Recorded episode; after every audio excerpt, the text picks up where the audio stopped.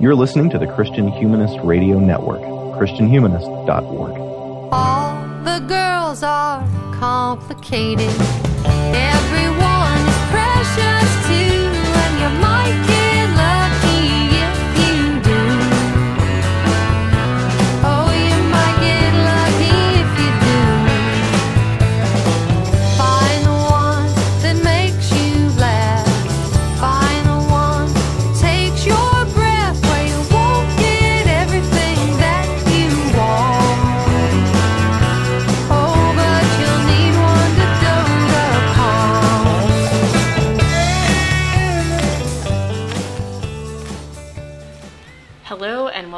episode 167 of the Christian Feminist podcast on the Proverbs 31 woman.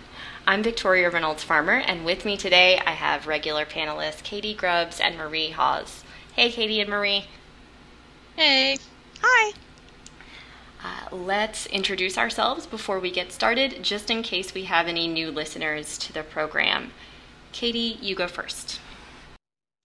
Hi, I'm Katie Grubbs. I live in Leeds, Alabama, uh, with my husband David Grubbs, the Christian Humanist podcast. I'm adjunct professor of English at Houston Baptist University. Um, I teach online, and then I spend most of the rest of my time managing the schedules of my four children, and uh, which takes up a lot of my time. Thanks, Katie. Marie, how about you? Hey, I'm Marie Hawes, a regular panelist on the show, and I live in Connecticut currently with my family. Um, I studied early modern literature at Florida State University, and I studied uh, women's gender and sexuality studies at Yale Divinity School, and I'm currently working as a research assistant on an edition of the Tudor translations of Christine de Pizan. That's exciting. Yeah, it's a lot of fun. Uh, we'll have to finally do that Christine de Pizan episode we've been planning for like six years. Yeah, we need to do that. Yeah, well, I we've got an obvious moderator for it, so let's get let's get that on the schedule next year. yep. Sounds good. Uh, hi, everybody. I'm Victoria Reynolds Farmer. I live in a suburb of Atlanta with my husband, Michael Farmer, also of the Christian Humanist podcast. Uh, during the day and for money, I work in engagement market research. And uh, for fun, I work on this podcast and write. Uh, you may have seen my work in Plough Quarterly or uh, American Book Review, or where else have I written? I don't know. I can't remember. Uh, but it's also forthcoming in the May 27th issue of Lit LitHub uh, online. So keep an eye out for that if you're interested. Uh, so today, as I said, we are talking about the figure of the Proverbs 31 woman. Uh, we're going to talk about Proverbs 31, the chapter of Scripture. We're also going to discuss how that chapter's interpretation has affected what is expected of Christian women, uh, and maybe more importantly, what we are taught to expect of ourselves. Uh, we've gotten several requests over the years uh, for an episode on this topic. So if you are one of the people who requested that episode, uh, here it is. We hope you enjoy it, and we're sorry you had to wait so long. Uh, and I wanted to start this episode by saying the thing that made me finally decide to plan this episode after years of requests for it was that uh, I interviewed the author Mary DeMuth on her book, uh, The Most Misunderstood Women of the Bible, earlier this summer. Uh, and there's a chapter on the Proverbs 31 woman in that book uh, that really just blew me away and was so different than I expected it to be on the first read. Uh, and I thought it was really interesting and provided a really interesting way to look at the chapter and the figure of the Proverbs 31 woman. So we'll dive into that more. Uh, but I think uh, before we get there, the most logical place to start is to discuss our own history with uh, the text and the person. Did you ladies study this chapter in church growing up? Uh, if so, how were you taught it? Um, let's kind of unpack those experiences. Marie, can you go first? Sure. Yeah, in preparing for this episode, I had trouble trying to remember like specific instances of learning about the Proverbs 31 woman when I was growing up, but I do feel like looking back, uh, the definite impression that I had was that this was sort of a prescriptive list of items about how to be a good Christian woman, and that a lot of that had to do with these gender specific roles related to being a wife. Um, and in the year of biblical womanhood, Rachel Held Evans mentions a P31 Bible study in her dormitory in college. Um, and I don't think that any of my youth groups or Bible studies growing up went sort of that far in focusing on the Proverbs 31 woman and uh, gender roles. But it was definitely sort of this uh, prescriptive and gendered thing overall if it did come up in church sermons or study groups. And this was growing up in um, an evangelical missionary kids school in South America would be my, my primary place that I heard about this, and uh, evangelical um, church in Bolivia. Thanks, Marie. Uh, I, I can definitely relate to what you're saying about that idea. Uh, both being prescriptive and being kind of in the air. Like it's it's hard to kind of find a beginning of it, but it's an idea that's just kind of always floating around. Um, that's that's something that I yeah, definitely it's really felt. hard to pin down. yeah, um, Katie, how about you? Um, I'm kind of surprised that I never ended up doing a Proverbs 31 study, kind of growing up in the in the kind of Baptist complementarian world, um, but didn't. Um, and and part of that I think is because when I really kind of got first started getting involved in studying the Bible with other women, it was in college, and we were kind of choosing our own material. Um, and I, you know, that's not necessarily something that we were drawn to. I think it was, like you guys said, though, it was kind of in the culture. It was in the air. Um, I do that. One interesting thing that that I've noticed over time is that I always remember hearing it mentioned as in the, being mentioned as prescriptive in the sense of young women saying, "Oh my, oh my goodness, this pressure."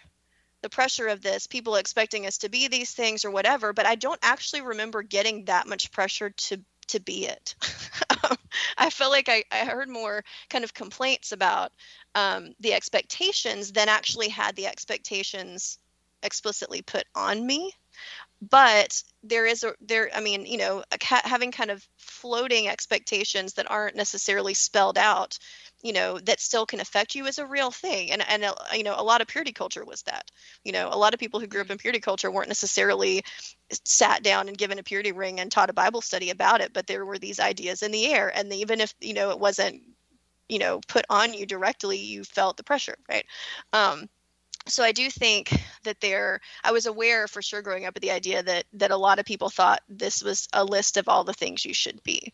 And kind of that idea coupled with another idea that was kind of floating in the air in my young womanhood, the idea that really before you worry about getting married, you should try to be the right kind of person right? Did you guys have that? I don't know if that was just me, but there was this Oh, idea yeah. that you shouldn't be focused on getting a boyfriend. What you should do is you shouldn't be thinking about boys. You should be thinking about becoming the right kind of godly woman Mm-hmm. before it's time to get married.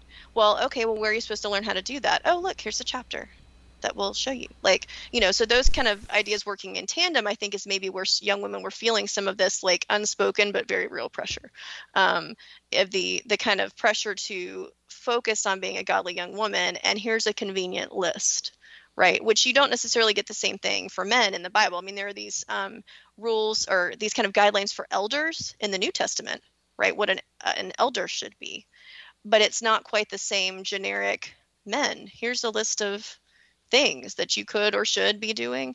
Um, and so I think it very easily could be turned into something that is, you know, prescriptive or feels like a checklist or feels like something a young woman or older woman should be doing.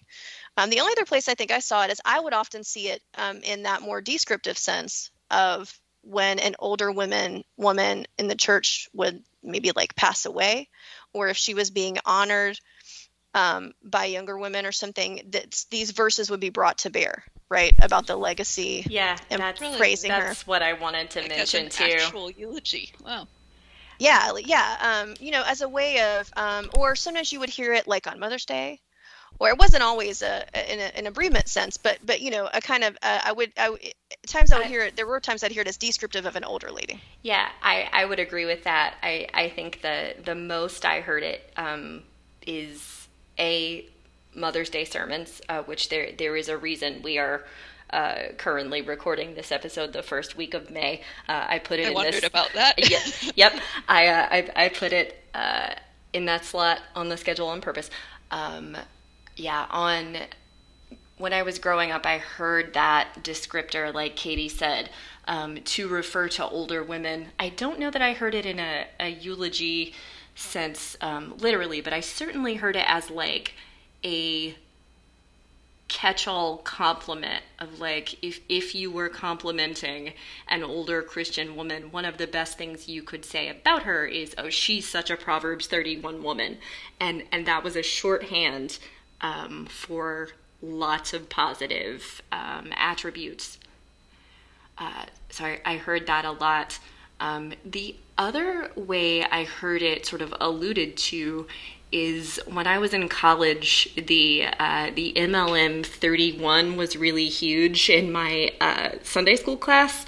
And 31 is a Christian multi level marketing organization that takes its name from that chapter of the Bible and sells uh, rather overpriced luggage and purses that you can get monogrammed. Um, but the idea is that uh, you can, as a woman, sell this stuff and bring money to your family while also um, staying at home and, and not having to have a job outside the home. Um, and that idea of capitalism, I think, runs really strongly through lots of interpretations of this chapter uh, in ways that we will unpack later. Uh, but first, now that we've talked a little bit about personal connections, um, let's break down the text. Katie, tell us a little bit about Proverbs 31's historical background. So Proverbs 31 is the last chapter in Proverbs, which is a book of wisdom literature, a book of wise sayings. Um, the beginning of the book says that these are sayings of Solomon, um, but obviously they're not all because the beginning of chapter 31 here says the words of King Lemuel, the oracle which his mother taught him. Um, and there's different, and DeMuth talks about this in her book, and I've read it other places too, that there's differing opinions on, uh, there's no other mention of this King Lemuel in the Bible. And so there's differing opinions. Some people say, well, this is just Solomon using another name for himself, which I suppose would make the unnamed mother Bathsheba. Um, or there's uh, one of my personal favorite views of this chapter is that this is just a kind of a framing device to set up a description of just a personification of wisdom as the perfect woman, as you see elsewhere in Proverbs. Throughout Proverbs, wisdom's personified as a woman. Um, and so that's another possibility. Um, it is an acrostic. Chapter 31 is an acrostic. There are multiple acrostics in Proverbs. Basically, the different verses um, begin with the ABCs, um, the Hebrew alphabet, and it was a memorization tool so that um, people could remember it and recite it later. Um, it's like uh, Psalm 119 is another example. Um, and another name that this section, particularly t- verses 10 through 31, the description of the woman, it's sometimes called the Eshet Hayil, which I'm probably saying those words, pronouncing them incorrectly, or the kind of woman, that's the phrase that means um, excellent woman or woman of valor in the chapter. And that is sometimes, that phrase is sometimes used as like a kind of just, just a name for this section. Um, That's what about- um, Marie mentioned a year of biblical womanhood and Rachel Held Evans. Um, that phrase, if you've read that book, um, listeners, you'll recognize it as, as her kind of rallying cry that she took up to uh, honor women when they did positive things. that's really cool. Um, and one other way, the and the only thing I was going to say about that is that um, one way it connects with kind of other books of the Bible is that there is a part in, um, I believe it's in First Kings. There's a different section where it talks about uh, the wisdom of King Solomon and all of these different people from these surrounding countries coming, like the Queen of Sheba, people coming to Solomon to seek his wisdom. But um, scholars also are fairly certain that he was also gathering wisdom from surrounding places because there are some proverbs um, in the book of Proverbs that are basically Hebrew translations of some Egyptian proverbs. So it seems like he was also gathering information or wisdom sayings from other places. And so if that's true, it would be very fitting if he did pick up this little chapter from a king of a different area, right? Somebody else around him, you know, maybe he found this kind of poem about the perfect uh, woman and thought, well, that's really nice. I'm going to put that in my book. Um, and so that's another possibility of for where that came from is that it could be something that he had collated, um, something he found elsewhere and that he thought was worth including in the book. Um, so just to kind of give a sense of of what this is and how it fits in with other books. And and obviously, I should have said this before, but I didn't. It's it's poetry. This section is all poetry, as the proverbs are. So, um, did you guys have anything else you wanted to add that I didn't already say about this? Uh, I don't. I think that kind of hits the uh, the most common um, facts about the chapter that I was aware of. Uh, how about you, Marie? Oh, yeah, that seems like some good background there. Uh, so now for background of a slightly different stripe. Um, Marie, talk to us about interpretation history. Uh, what have we said about this book in the past? How have we interpreted it? Okay, so there are a couple of uh, major ways of interpreting this passage. Um, one really major way, of course, is looking at it simply as a praise poem. This poem praises the attributes of the woman of valor or the good or capable wife. And uh, that the, the good wife is very rare, uh, makes this a little bit of a backhanded compliment to women as a whole, it seems like. And this sort of interpretation of this as simply a praise poem uh, often would play into how this is used sort of in um, popular or uh, church settings to, as one scholar puts it, uh, have a favorite Mother's Day sermon text that makes you feel guilty and inadequate. Um, and uh, so, that, so that, that's one major strand. Another way that this poem is frequently interpreted, and uh, as Katie just mentioned, is in the context of Proverbs as a whole and the portrayal of wisdom and women um, throughout the book. So it can be seen as this kind of portrait of wisdom as a woman that parallels the personifications of women especially um, and sort of works as a frame for the book in that way. And some people say that the poem is so specific about the activities of the, the human woman in this poem in order to keep this personified wisdom from being understood as a goddess. So that's kind of an interesting interpretation. And uh, this elevation of wisdom as a woman would be a little bit in contrast, it seems to me, with the frequent focus in Proverbs.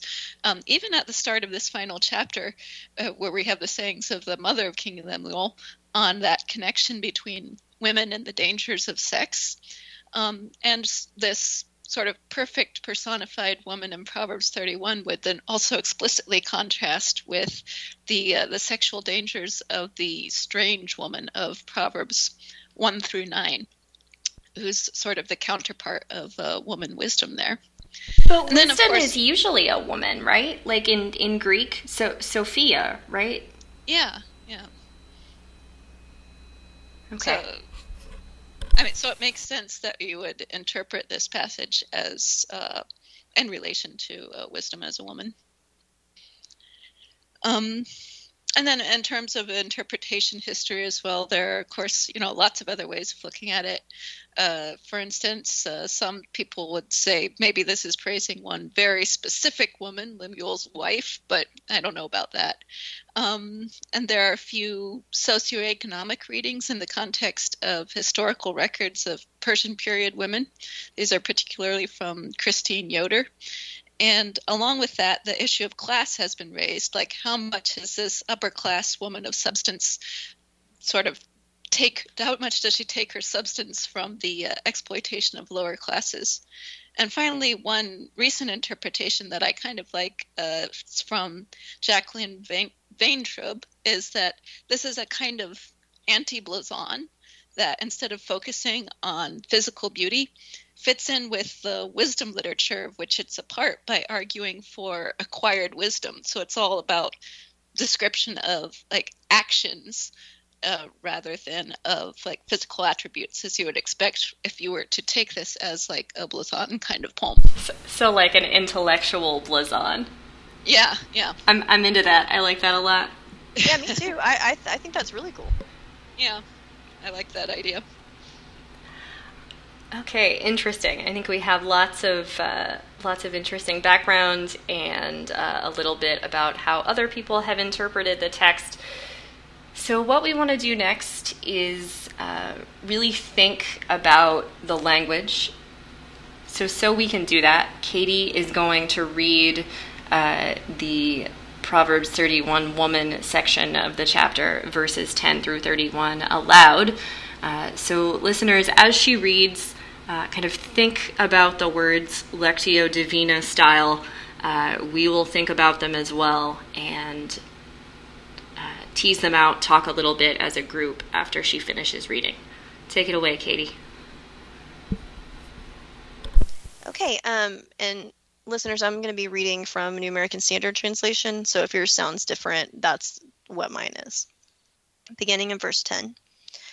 An excellent wife who can find? For her worth is far above jewels. The heart of her husband trusts in her, and he will have no lack of gain. She does him good and not evil all the days of her life. She looks for wool and flax and works with her hands in delight. She's like merchant ships. She brings her food from afar. She rises also while it is still night and gives food to her household and portions to her maidens. She considers a field and buys it. From her earnings, she plants a vineyard. She girds herself with strength and makes her arms strong. She senses that her gain is good. Her lamp does not go out at night. She stretches out her hands to the distaff, and her hands grasp the spindle. She extends her hand to the poor, and she stretches out her hands to the needy.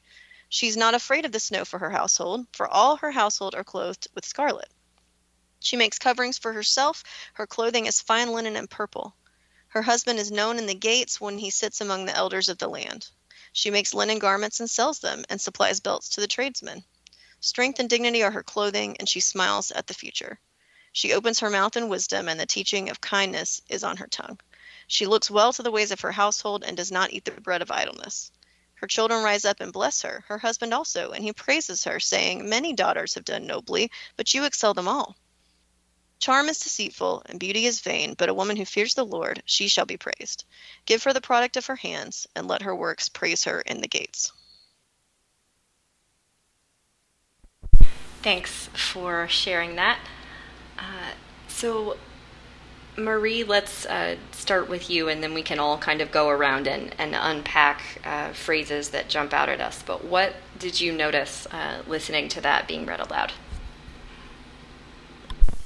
Well, what really was interesting to me in um, preparing for this episode and reading a little bit about this passage and then hearing it just now is the um, the amount of military language and uh, language relating to violence that you actually have going on in this passage, a lot of which doesn't actually come through in, in many English translations. So the term that Katie mentioned, um, Eshet Hayil, um, which appears in verse 10 and verse 29, is actually a sort of heroic term um, that could be translated woman of valor, woman of strength, even just strong woman. This Hail is the same term that's used to describe like mighty soldiers and these military feats of valor. And you have this idea sort of all throughout the poem. So in verse 29, the the idea of um, surpassing them all that has connotations of like doing battle and in verses 19 and 20 the the term that appears twice there for stretching out the hands actually has violent connotations which i, I didn't know before.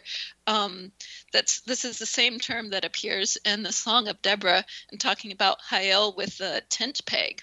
And there's also a couple like seemingly odd words um, that have military connotations. In verse 11, you have uh, plunder or loot, which um, the NRSV, which I, I was reading, uh, translates as gain. Um, and in verse 15, you have the term prey. Um, which the NRSV just translates as food. So that's again kind of odd images of this woman like getting loot or plunder um, and preying to get the food for the family. And uh, in verses 17 and 25, the woman girds herself with strength, which is, um, again, the same term in both cases. It's like putting on weapons and armor for doing battle.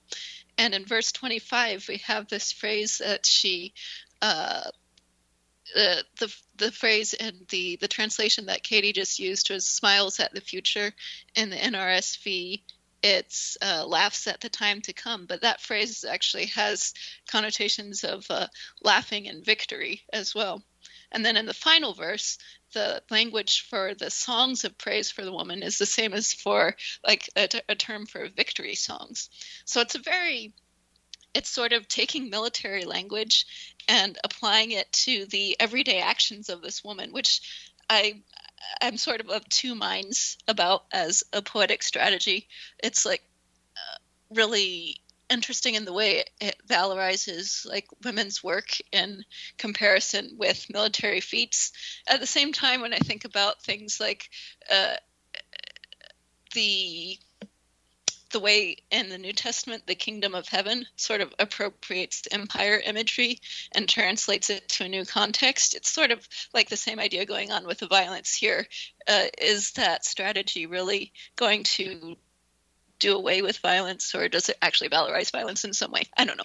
But that whole trend in the language was something that was really interesting to me in looking at this uh, passage this go around.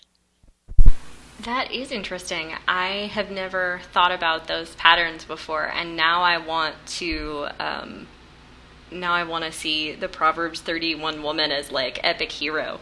I would I would be interested to see since uh, we're in a, a time that is doing a lot of rewriting of the Greek and Roman epics from a uh, female perspective, like uh, that Circe novel from a couple years ago, and uh, the that translation of the Odyssey that that I read a couple of years ago. Uh, I wonder if there's something similar recasting the Proverbs 31 woman as epic hero. I would read that. Yeah, I mean, it's been argued that this is actually in the form of a heroic poem, but it's just, you know, translated to talking about um, this woman and her everyday actions.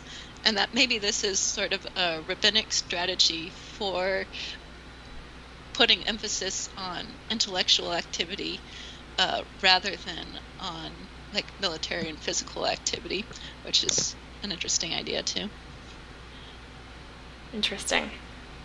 I think it's um I think all that's fascinating. And I, I, I didn't necessarily know that about I, I hadn't heard that about the military language, but I always remember the the kind of strength coming through these verses. And i remember thinking it was strange when i was younger and it would be presented as a kind of picture of you know the perfect like stay at home mom. Because if you pay attention to what she's actually doing she sounds a whole lot more like a ceo Yes. you know she's buying things and selling them she's trading things she like you were Yeah. talking about that kind of capitalistic focus victoria Yeah, there's like, a there's a lot of money changing hands here and a lot of people involved. There's like Yes. basically an entire supply chain. yes she's managing all kinds of people all kinds of things you know and and i think i, I like that marie brought up class earlier too because that's the other thing is that she's doing all these things with lots of servants lots of help. You know this is an entire kind of ecosystem functioning within this household. This is not typical american christian suburban mom who's alone at home with like some children and you know feels like oh i should be able to do all these things? No it doesn't make sense. Which is Um, why yeah, I think I, I mentioned the the 31 uh, multi-level marketing scheme, um, and that is why I think I find that particularly distasteful um, to to use that title to talk about that kind of enterprise and you know paper over what's actually happening with a Christian veneer that is respect and valor and all of the connotations we have given to this text, like to kind of paper over it and make lots of broad cultural equations that don't actually work. I don't, I, I really find that kind of gross. yeah it doesn't doesn't work and it's not like reading this kind of passage or this kind of ancient poetry today obviously we should not take it as prescriptive of what we should do. and I mean, especially if you think about the servant girls, very likely slaves. They're talking about a slave owner here, probably. I think it's interesting too that um, at least one or two of the things that is in this description of the excellent wife are also things that the mother tells the king to be at the beginning. So she tells him in verse uh, where'd it go? Um, verse 8 open your mouth for the mute for the rights of the unfortunate. Um, and then further down in verse 9 defend the rights of the afflicted and needy. But you know then in verse 20 it said you know she's extending her hands to the poor and stretching out her hands to the needy. So it's also interesting that you know if we're going to look at this as a description of a strong valiant woman not just as a woman who knows her place in the home or whatever it's very interesting to me that she's being depicted as doing things that the king is also encouraged to do to be a good king, to rule wisely. Because really, what she's doing is she's ruling over this domestic sphere. I mean, her husband is kind of a non-entity other than than than her actions reflecting well on him and i get that it's a description of the woman so there's not going to be focus on him but you know she's to me she's clearly in charge in this, in Yeah. this home um and so it's just it, it's it's interesting i you know she's functioning as a kind of you know um as the boss and she's doing things that this king's also being encouraged to do in the sense of helping the poor helping the needy Yeah, and in terms of the language, it's interesting that it's referred to as her household and not her husband's household, which would be more the expected thing. Even though, again, the focus is on the descrip- description of the woman, like you say, but still, it's uh, interesting that she's in such a position of power. and i think it that that also kind of goes along with one reason i really like the interpretation you were talking about about this chapter really being just about a personification of wisdom a feminine personification of wisdom because if this chapter is not prescriptive instructions for women but is in fact just a personification of wisdom then the things that this woman is doing in 31 these are things that men could and should also emulate right the things that she's doing in terms of industry you know holiness and all these different things. And I, I kind of like that because i think that she's you know there are things that she's depicted as doing attitudes that she's depicted as having that would be a great example for men too. Yeah, and I mean, Vayntrub's argument with that is that it's not just a personification of wisdom, but it's a sort of this description of the value of acquired, like actively acquiring wisdom, um, in contrast with something like uh, charm and physical beauty. So taking the verse 31 is sort of the key to the whole chapter. Uh, verse 30, sorry, is sort of the key to the whole chapter. So definitely at uh, men emulating and this active acquisition of wisdom. Um, and it's sort of capping the whole point of the wisdom literature in Proverbs. Can we talk about verse 30 again for a minute? Because I, I feel like um, growing up, when I did hear this chapter quoted, it was that verse that I heard, um, not just quoted, but kind of, and this might be a little strong, but I'm going to say it anyway, weaponized um, a- against young women in particularly who were um, focusing on the wrong things, who were being too physical, wearing too much makeup, um, messing with their hair too much, whatever. Um, that, you know, no, don't make that a priority. Make these other things that are that are more lasting a priority, um, and and that erring the other way was always taught to me to be a particularly feminine sin. Um, am I am I overreacting, or did you guys hear that interpretation too? No, I don't remember this exact verse, but I, I definitely had the sense of that kind of trend of instruction when I was growing up. i would hear it paired with the verses about like don't focus on braiding your hair Yes, And like- your hair. you can't braid your hair too much or wearing too much jewelry. Um, I Yeah. would I would sometimes see it see it said that way, and I and I do you know think that I think it can be weaponized, and I think it could be particularly harmful if it's if it's thrown out in a way that's not considered carefully. Because if you have a young woman who happens to be beautiful and you throw this at her and she's she might not be doing anything wrong but if you if you push too hard on charm is deceitful and beauty is vain and you know and kind of set up this dichotomy of you can either be beautiful or you can be a woman who fears the lord Right. like yeah, when that, we all that they can't coexist. Yeah. yes that, but you can be both you know and, and i mean obviously what it you know the the emphasis is you shouldn't like you said victoria you shouldn't be focusing on being beautiful as opposed to focusing on being a, a woman of the lord but yeah they're not mutually exclusive um, and in fact you know the the chapter takes pains to tell us that she has she wears fine linen and purple so we know that she looks nice she looks royal at this woman you know so clearly it's not about that you can't be attractive. But I, I, don't think that's too strong what you've said, Victoria. I do think it gets thrown out because so often it is just pulled out of context. That's the other thing, you know. Yeah, I, I think this is, is probably a good place to uh, to transition into um, Mary DeMuth's chapter and uh, why I wanted to study this text in this way. So, I'd like to talk about three things that are distinctive about Mary's book. Uh, first, the bulk of each chapter is centered around a fictionalized, um, sometimes first person, sometimes third person uh, account of the woman highlighted in the chapter as misunderstood. You've got prose fiction in every chapter. You've also got what she calls truths for misunderstood you, uh, the idea that we often misunderstand ourselves as Christian women in similar ways that we misunderstand um, these biblical women figures. And third, all the chapters end with discussion questions that are meant to kind of walk you as a reader through the ideas that the chapter covers.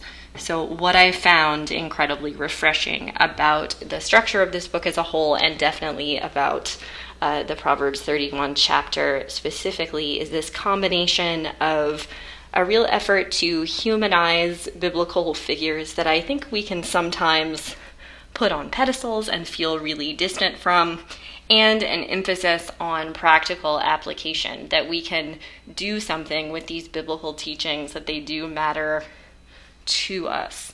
Uh, so, obviously, I am a fan of what she is doing. How did the two of you feel uh, about the way this chapter is structured? Um, I actually really appreciated the the way that this was structured. If it had just been the kind of novelization part of it, that's interesting. Um, and I think I enjoyed it more than I probably will the other chapters when I get to it because I've always been a little bit uncomfortable with novelizations of Bible people. Um, but in this case, because we're not even sure who wrote this, who King Lemuel is, um, or anything like that, because this is a situation that feels more fictional anyway, it was not weird. And I, I enjoyed kind of the way she fictionalized it, but I wouldn't have wanted just that. So I really appreciated that after doing that, she went through some commentary, gave some background about the chapter and how it's been interpreted in the past, um, and gave some useful information. To me, the best thing she said in this whole chapter, and I really appreciated that she spent time on this, is the idea that women are not the intended audience for this chapter anyway. Yes, um, that was yeah. huge for me. Like I, I needed to hear that in my soul so much, and I was so happy that she said it. Yeah, and, and it's and it's a great Yeah. point that it never occurred to me, but it should have, you know, because the beginning instructions, I mean, the entire thing is spoken to her son. This is advice for him.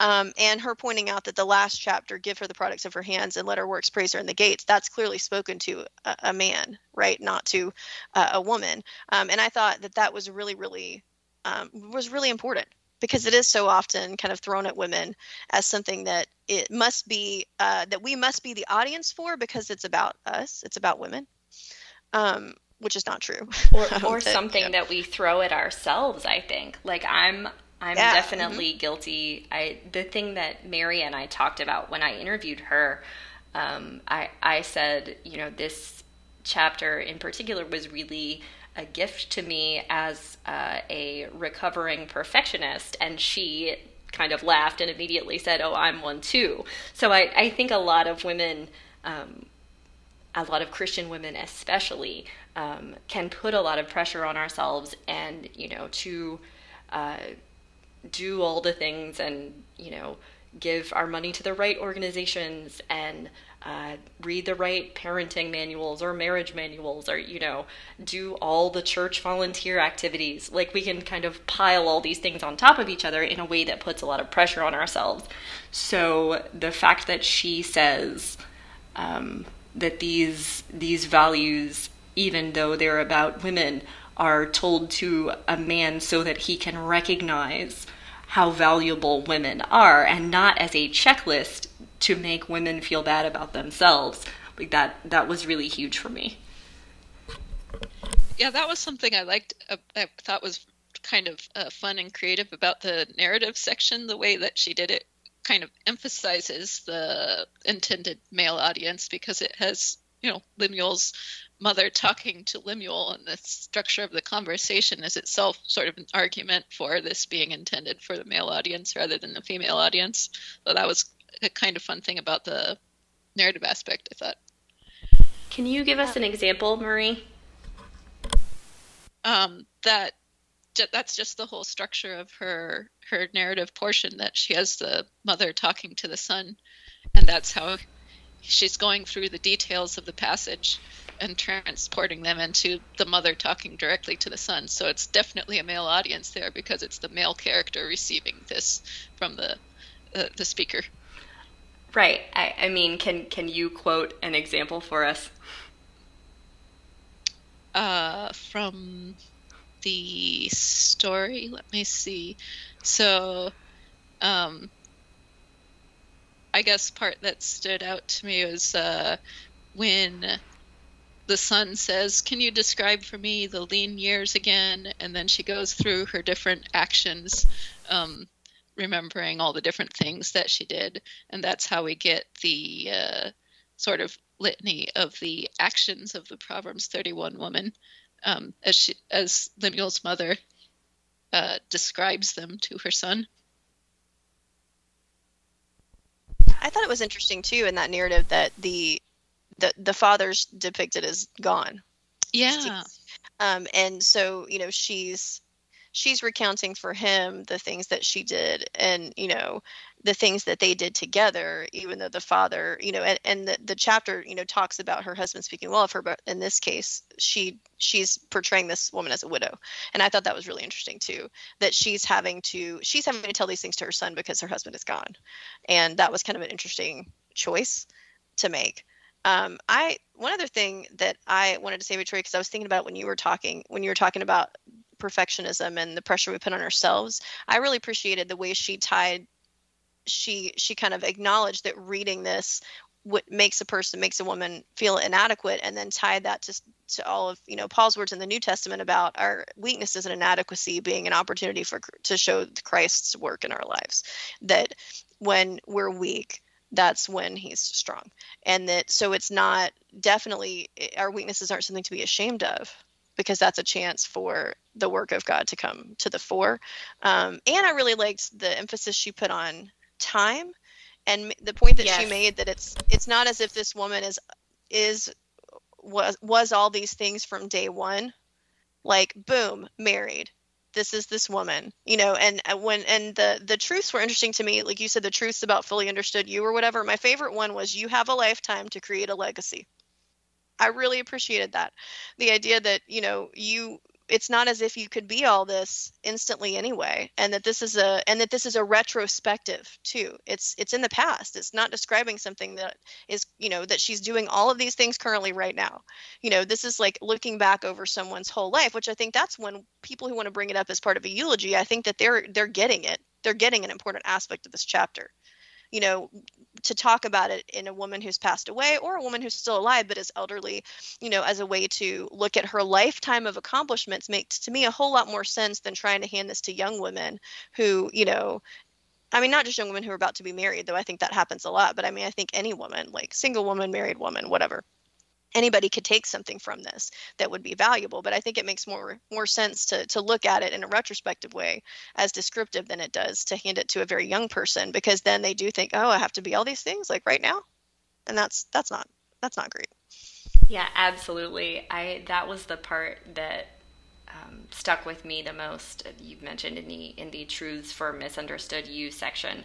Uh, in fact, I, I wrote it down a couple of sentences from there and taped it um, above my desk at work. Uh, these sentences here. Grace and truth are our tools to work through Proverbs 31. Instead of comparing our one bad day to one woman's grand obituary, it's important we offer ourselves the grace God so freely gives us. And like I I really think that is something that I needed to physically copy down and paste up so that I would look at it, especially at work when I'm like trying to do all the things and manage all the people and make sure that all the work is in all the right places. So I, I really appreciated that perspective because I don't think um, I had really thought about the um, the traits in that chapter with that kind of perspective before. Mm, yeah, it can be so easy to just fall into disparaging and belittling ourselves. That's important to keep that in mind. That's a good insight. Okay, so we've we've mentioned the fictionalization and we've mentioned the uh, truths for misunderstood you section. Are there any discussion questions that the two of you would like to point out?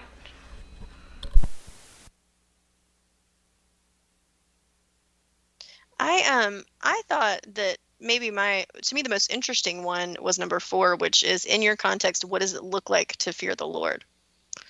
Um, and and then there's a secondary question of how does that relate to charm and beauty, which you know that's worth thinking about. But I, I appreciate that kind of contextualization because it's not going to look the same for every person, and that's the other risk of something like the Proverbs 31 woman chapter is there's a tendency, and I would say studies about it or talk about it to flatten it out and attempt to try to make these things specifically applicable to modern life. And when you do that, you start to make it seem as if there's only one right way to be. But it's important to remember that in every person's different context, fearing the Lord is going to look a little bit different. So I liked question four. Mm, yeah, for for the same reason I like question five. Like, as you mentioned, our world is so different, and question five is how does our world differ from the culture of Proverbs, the Proverbs thirty-one woman? What is similar? What can you glean from her life, and what can you discard? Um, so that I think uh, would probably bring up some good uh, fruits for discussion in Bible studies and that sort of thing. Um, and also, it's uh, interesting in thinking about what was the most uh, strange sort of narrative choice that she made here, which I can see why she did it, is that she sort of erases the kinghood of Lemuel and the upper class status of the woman, um, which uh, makes this sort of more applicable to a broader audience and trying to apply it to ourselves, I guess. But it does sort of flatten some of these uh, cultural differences that would be raised by question five. That's a great point.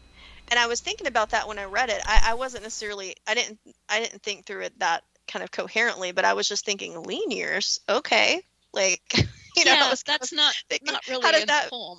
fit? yeah, like um but yeah you're right she kind of turned it into this situation of a kind of what to me is a very kind of my grandparents generation narrative of parents who grew up like my grandparents grew up you know super poor in south georgia and you know my granddad by the time they hit his retirement you know like they had more money than like my parents currently have somehow they made that like odyssey like that it felt that Yeah. way to me when i was reading it Yeah, she definitely pulled herself up by her own sandal straps here, which I don't know how I feel about as a message, but I can it's uh, I, I can see why you would make that choice not to make her be just this sort of upper class woman in the narrative.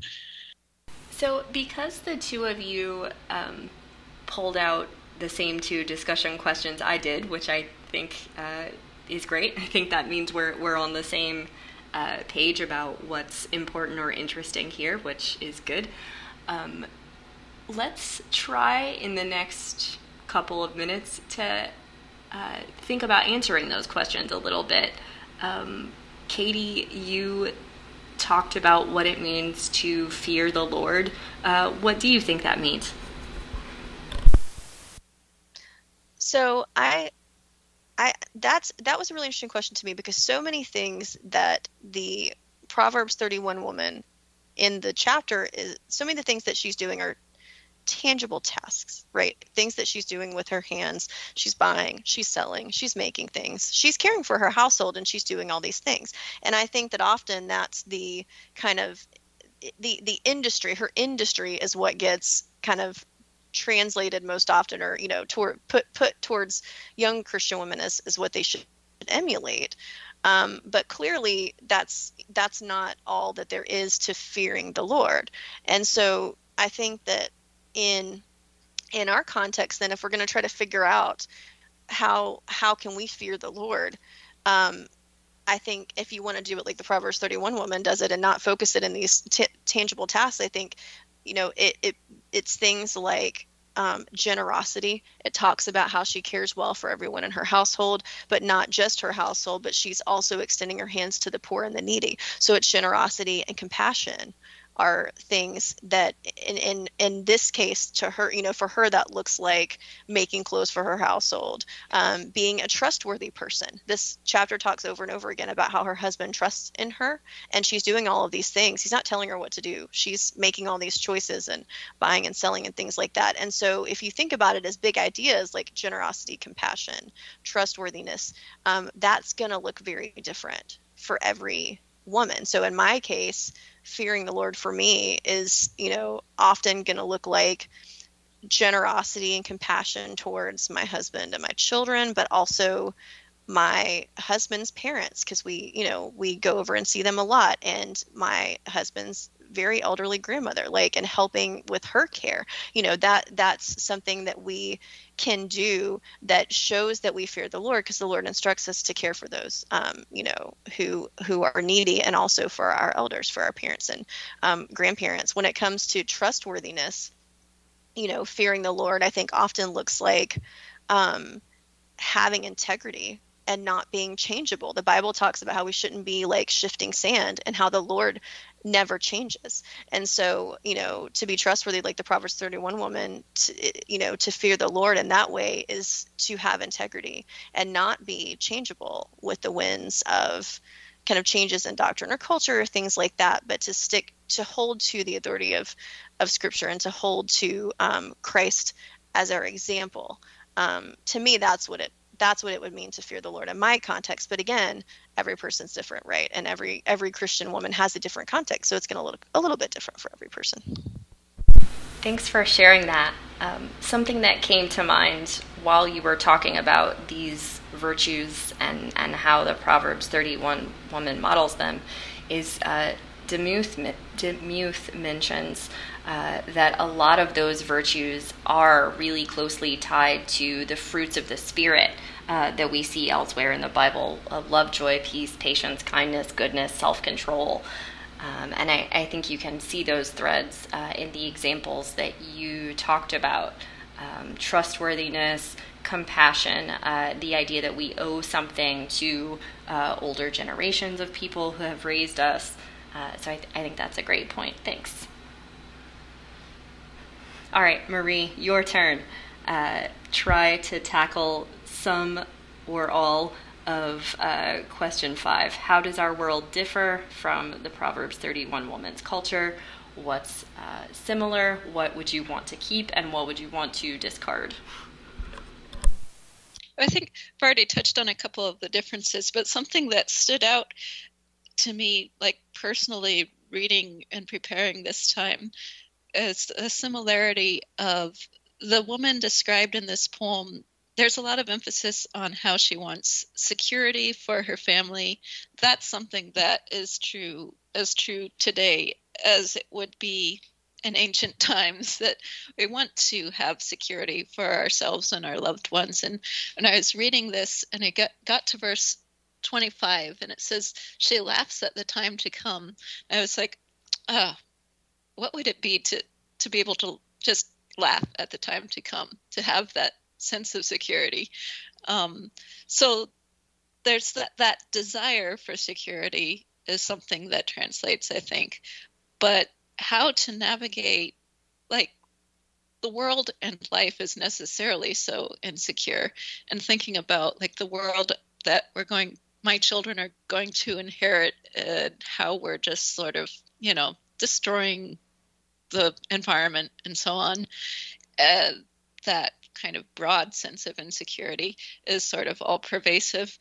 How do we navigate that and retain like the fruits of the spirit that you're talking about, joy?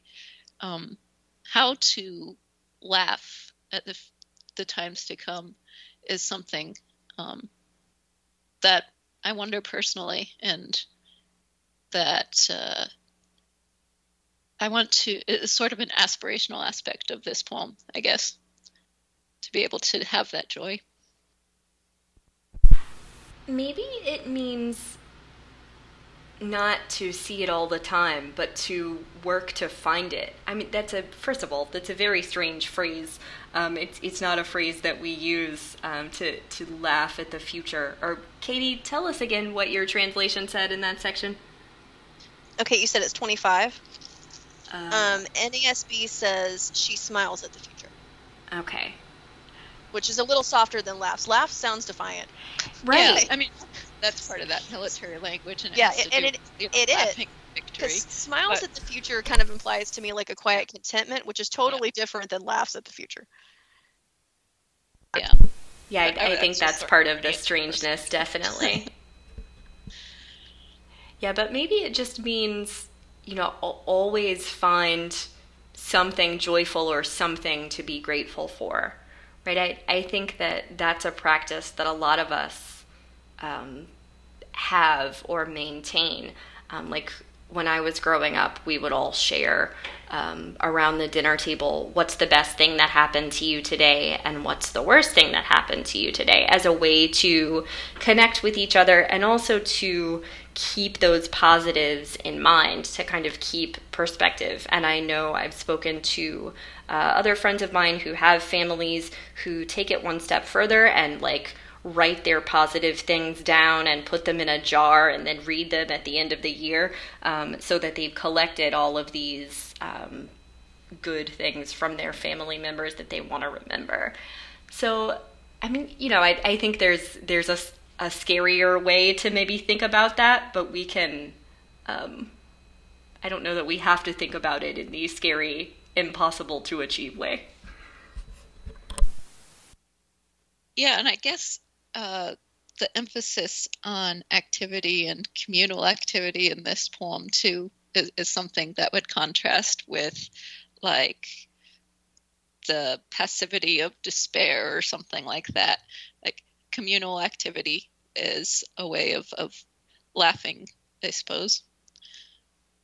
The, the thing that I um, wrote down in my notes for that question that I wanted to center more and, and think about how I could apply more to my life is the idea of broader community and neighbors and responsibility to the people around me.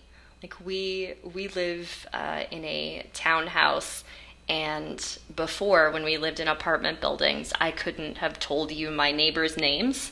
Um, but but now I know the people who live on either side of me. Uh, at least know who they are and broadly who their families are, and can tell you a tiny bit about them. Um, that is, of course, not enough. Uh, what I think is most admirable about the Proverbs 31 woman and the way she conducts herself, specifically in her privilege. We've talked a lot about class and, and the fact that she is higher class. Um, I like that she, because she is privileged, sees herself as having a responsibility to all the people around her.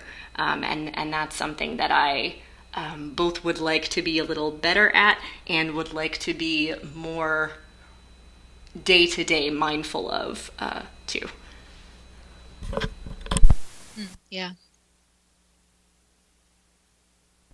I think the closest we sometimes get to to that kind of type of community is is our neighbors Victoria like you said or sometimes sometimes it can be kind of friends or or kind of people in our in our churches or at our jobs. I think anytime you kind of move from thinking of someone as this is a really kind of goofy example, but thinking of someone as a guest you have to clean up for and instead move to thinking of a, a- person as a kind of integral part of your life or a person who you know could could just drop by or you could call if you needed help i think I, I've been trying to in my life. I've been wanting to establish more people like that because I think that's so rare um, now. I think we're all so fragmented and, and segmented that it, it's it's very rare to be close with neighbors, to know your neighbors, like you said, Victoria, or to have, or even you know among kind of work colleagues or or church friends, to have people that we are that close with that we really think of as like family. Um, and so I, you know, I've kind of wanted to try to establish that the different places that we've lived some of it was of necessity because when we lived really far from family we literally had no family support. So we had to craft those kind of communitarian you know relationships or you know where we're friends but we kind of act like family with with friends because that's all we had. But even now that we live close to family again i want to keep doing that because i think that's how you can that's one of the ways we can keep that communitarian spirit and remember to always be reaching out to others is by having people that we're close with who we can show compassion to show generosity to you know um, today was a perfect example. I needed someone to watch my three-year-old this morning and so i called up my friend michelle and i knew she would say yes if she was home and she did. So she took my kid and then this afternoon i picked up her kid with my other kids at the primary school and he came home and he played at our house for like several hours um, and spent some time with my kid. And so that just kind of that give and take um, and dependence on each other i feel like in some ways that's approaching but still not the same as this kind of communitarian life that is being described in proverbs 31 of you know she gives portions to her women which that part of that's also you know like again like you guys said that's also kind of a servant master relationship which is not at all what we're doing today. But the idea that you have a that, that there's a, a group of people and they're not all one nuclear family. That's what i'm trying to get at. I'm not expressing it well. But that i think that's kind of as close as we can get in some ways now No, that's great. I, I love that. And I'm, I'm really striving uh, for more of that uh, interdependence um, that you were saying, too. Okay, so we have talked about a Yeah, lot really like today. oh, sorry. Oh, I was just saying I really like that idea as well. That's something that I'm trying to work on personally as well. Great. Okay, so we've talked about quite a lot uh, in the scope of Proverbs 31 today, so I think it's time to transition uh, to your favorite segment and ours, uh, our passing on segment where we recommend things we think you should read, watch, listen to, or otherwise enjoy. Uh, so, Marie, what recommendation do you have for us? Well, I think I'll go ahead and recommend the something I already mentioned, uh, the January chapter, uh, which is on the Proverbs 31 woman and Rachel Held Evans, A Year of Biblical Womanhood, um, because I remember that when I first read that, that was the what made me think about the passage differently.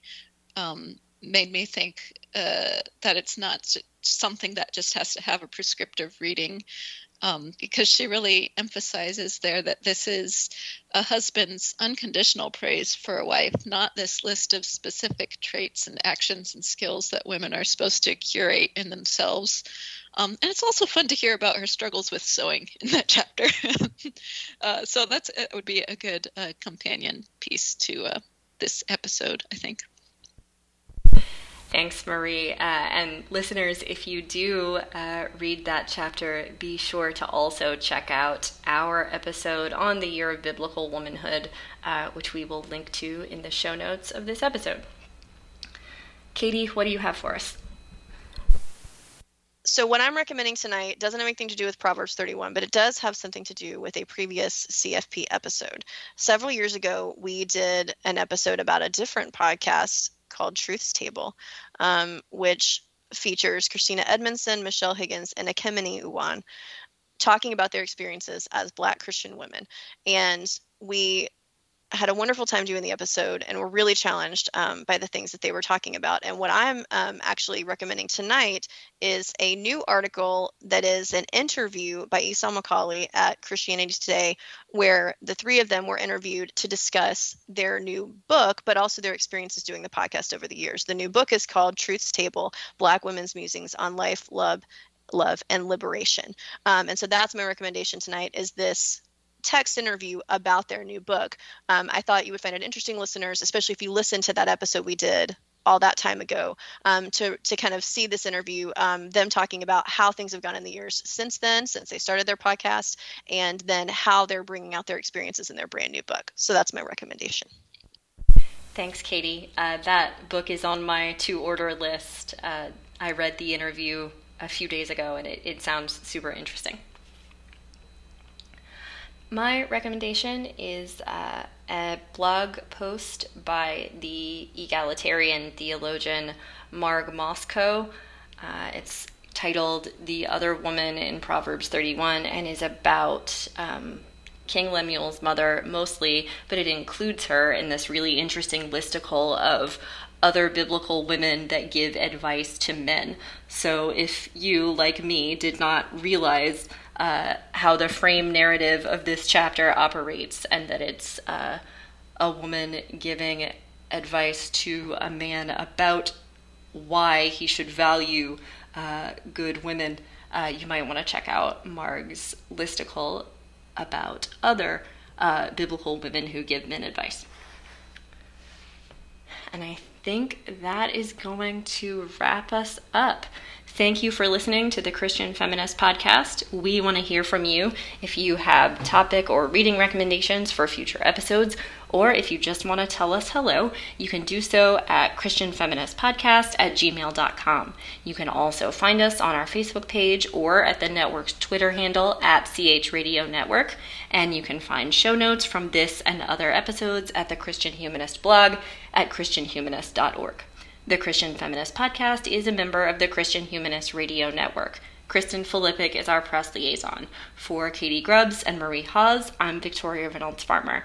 Tune in again in two weeks when we'll discuss women in ministry. Until then, in essentials unity, in non essentials liberty, and in all things, love.